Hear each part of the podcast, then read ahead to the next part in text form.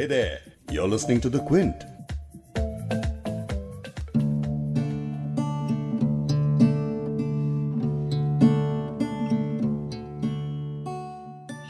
इसी उम्मीद पे बरसें गुजार दी हमने वो कह गया था कि मौसम पलट के आते हैं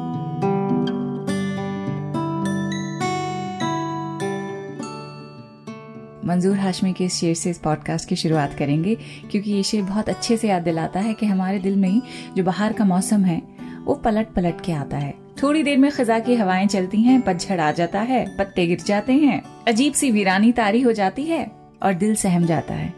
लेकिन ये कैफियत हमेशा नहीं रहती है, क्योंकि बाग में तो यही होता है ना, और उसके बाद धीरे धीरे करके बाहर के साथ नई नई कोपलें फूट जाती हैं। दिल को भी बिल्कुल ऐसी गार्डन की तरह से आप समझिए। गुलशन पे एक एपिसोड भी किया है। इसलिए उसका छोटा सा रेफरेंस मैंने सोचा पॉडकास्ट की शुरुआत में आपको दे दूँ। क्योंकि आज हम जिसकी बात करने वाले हैं, वो ऐसे ही बाहर की उम्मीद है। और उम्मीद पे तो दुनिया कायम है है ना?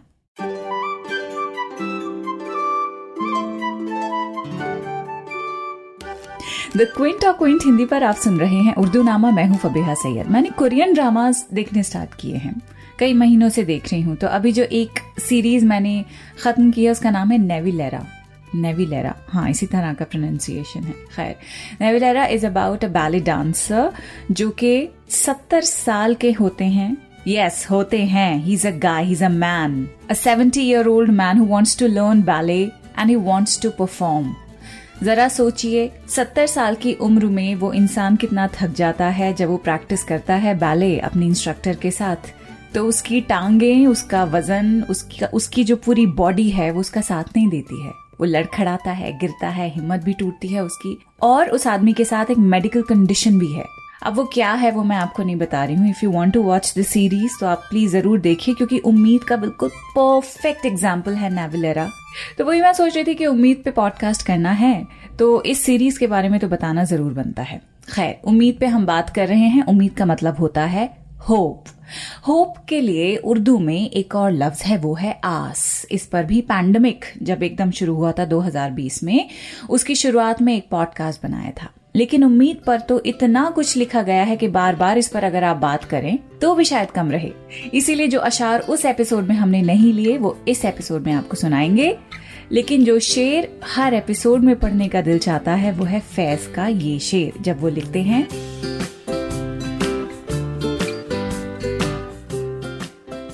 दिल ना उम्मीद तो नहीं, नाकाम ही तो है।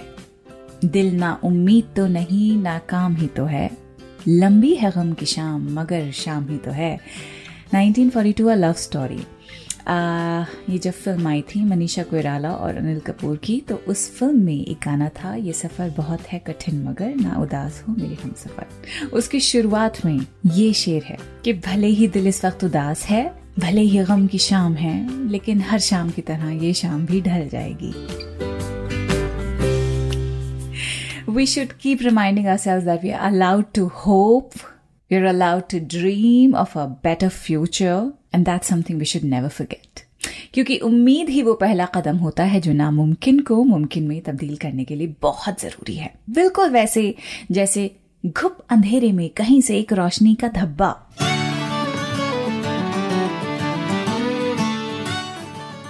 मीना नकवी अपनी इस गज़ल में इसी तस्वुर पे लिख रही हैं। खुदी को आ गई हँसी उम्मीद के सवाल पर, अंधेरे तिल मिला उठे चराग की मजाल पर। ये चाहतों का दर्द है, या कुर्बतों का हश्र है, जो धूप छुप के रोई आफताब के जवाल पर। ये जान कर के चाँद मेरे घर में जगमगाएगा सितारे आज शाम से ही आ गए कमाल पर। जमाना जिसकी ज़िंदगी में कद्र कुछ न कर सका, अब आसमां रो रहा है उसके इंतकाल पर। कहा वो मीना चाहतों की शिद्दतों का सिलसिला? कहा वो मीना चाहतों की शिद्दतों का सिलसिला? कहा ये बेनियाजियाँ हमारे अर्ज़ हाल पर?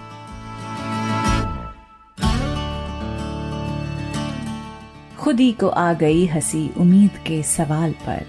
अंधेरे तिल मिला उठे चराग की मजाल पर। तिल मिलाना यानी परेशान हो जाना। ढीठ बन जाइए। अपने अंधेरों पर पहला बार आपकी यही उम्मीद है। देखिए कितनी ताकत होती है इसमें।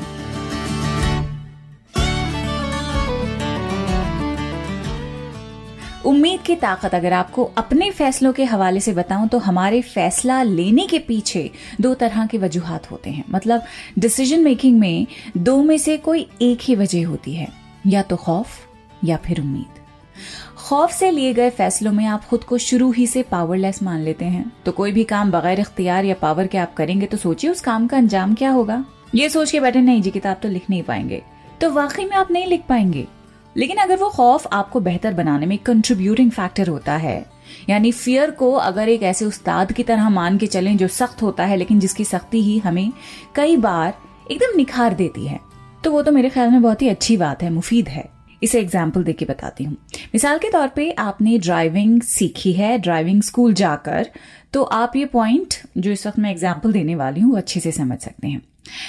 मेरा ड्राइविंग इंस्ट्रक्टर जब मुझे ड्राइविंग सिखा रहा था, दस बारह साल पहले की बात आपको बता रही हूँ तो उसने मेरा फाइनल एग्ज़ाम बड़ी ही सख्ती से लिया, इतना लिया कि मुझे उससे चिड़ होने लगी थी। मैं काफ़ी नर्वस थी।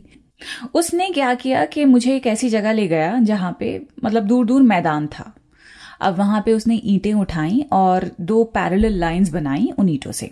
अब मुझसे उसने कहा कि भाई, ये जो दो लाइनें दिख रही हैं, इनके बीच की जो जगह है, बस उसी के अंदर अंदर तुम्हें गाड़ी चलानी है। आगे लेके जाओ गाड़ी और फिर पीछे लेकर आओ, यानी रिवर्स मारो। अब मैं खौफ से एकदम सफ़ेद पड़ गई, काटो तो मानो खून न हो। किसी तरह डरते डरते पूरे फोकस के साथ गाड़ी चलाई, ठीक चलाई। फिर रिवर्स करते हुए दो बार ईंट पर गाड़ी का पहिया भी चढ़ा। तो एकदम से तड़क के उसने कहा, दोबारा करो। मैं डर गई। मैंने दोबारा किया, तिबारा किया। चौथी बार भी रिवर्स करने पर किसी ना किसी ईंट पर पहिया चढ़ ही जाता। अब जो उसने मुझे लिटरली जलील किया है मेरे इंस्ट्रक्टर ने, कि मैं आपको कितने हफ्तों से सिखा रहा हूँ, अभी तक आप रिवर्स नहीं कर पाई? बच्चे भी सीख जाते हैं, आप क्यों नहीं सीख पा रही हैं? सही कहते हैं, औरतें गाड़ी बिल्कुल नहीं चला सकती हैं। उसका सिर्फ़ ये कहना था और मेरे अंदर का शू माकर ऐसा जगा कि ना सिर्फ़ मैंने उस ईट की पगडंडी के अंदर अंदर रिवर्स गाड़ी चलाई, बल्कि दोबारा उसने जब ईटों से एट बनाया और मुझे गाड़ी से आठ बनाने को बोला तो मैंने बैक टू बैक कई चक्कर आठ बनाने में लगाए और वो भी बिना किसी ईट के ऊपर पहिया चढ़ाए। हाउ कूल इज़ दैट उस पूरे वक्त मेरे दिल में खौफ था अपने इंस्ट्रक्टर के तानों का। क्योंकि मुझे लगा, अब इसने कुछ बोल दिया ना तो मैं इसको बहुत बुरी तरह से सुनाऊँगी और वही मैं नहीं करना चाह रही थी because I was paying him a very hefty amount खैर, खौफ आपसे क्या क्या नहीं करवा लेता है। इसीलिए खौफ रखिए फेल होने का और उम्मीद के साथ काम करते रहिए। मेरे ख्याल में यही मैसेज मिलता है इन सारी बातों से। एक कहावत भी है that we must accept finite disappointment but never lose infinite hope Martin Luther King junior ने बात कही थी। याद रखिएगा।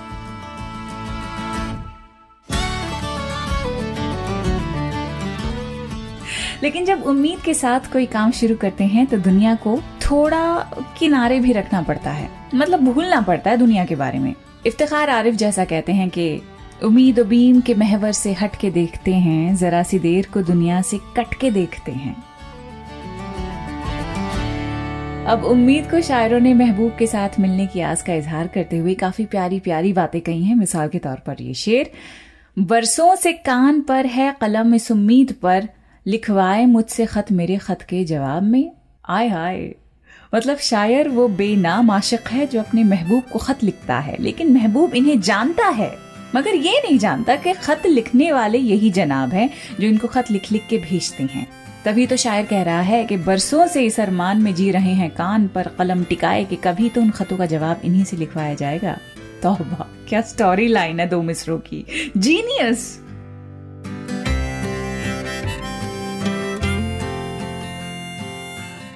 वसीम बरेलवी का ये शेर भी बड़ा क्यूट है। महबूब इनकी तबाही का कारण बन चुका है और किस अंदाज से ये दास्तान बता रहे हैं, ये भी सुनिए। मैं उस उम्मीद पे डूबा कि तू बचा लेगा।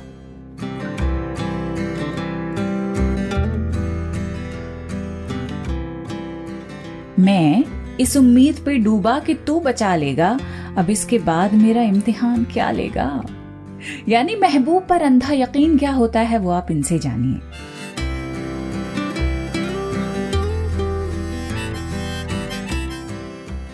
मिर्ज़ा गालिब भी इंसान की इसी फितरत की बात कर रहे हैं कि हम हमेशा उसके पीछे भागते हैं जो हमसे भागता है। लिखते हैं, हमको उनसे वफा की है उम्मीद, जो नहीं जानते वफा क्या है। आय हाय, गालिब की गज़ल का एक सिरा कहीं से मिल जाता है ना तो पूरी गज़ल पढ़े बिना चैन नहीं आता है। तो अब क्या करें? पूरी गज़ल ही पढ़ देते हैं ना। हाँ जी तो म्यूज़िक चलाया जाए, मूड में आया जाए।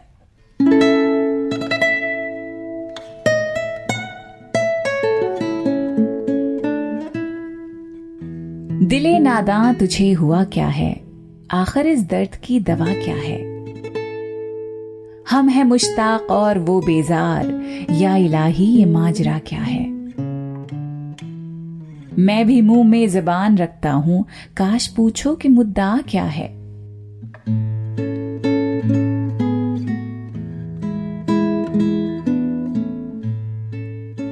जबकि तुझ बिन नहीं कोई मौजूद फिर ये हंगामा है खुदा क्या है?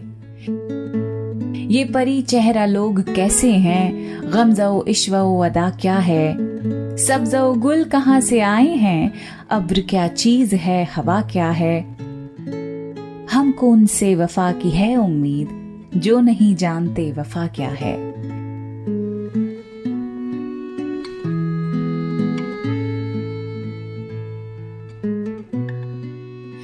हाँ भला कर तेरा भला होगा और दरवेश की सदा क्या है। जान तुम पर निसार करता हूँ, मैं नहीं जानता दुआ क्या है। मैंने माना कि कुछ नहीं गालिब, मुफ़्त हाथ आए तो बुरा क्या है।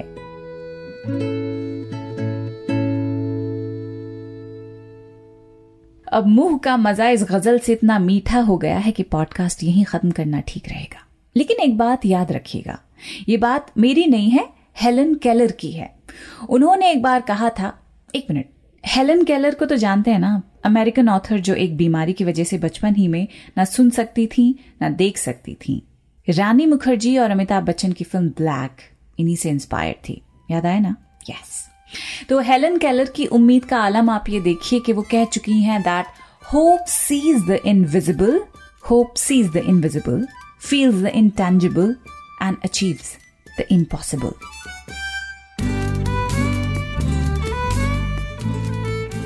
तो बस इसी बात की गिरह बाँध लीजिए, इसे दिल में उतार लीजिए और जैसा मैं कहती हूँ कि ढिट बन जाइए होपलेसली होपफुल बन जाइए एंड चूज़ होप 2022 ही में नहीं, बल्कि हर साल, हर महीने, हर दिन, हर लम्हा चूज़ होप अगले हफ़्ते भी 2021 को अलविदा कहने के लिए एक और जज्बा, एक और लफ्ज लेकर आऊँगी उर्दू नामा के एक और एपिसोड में।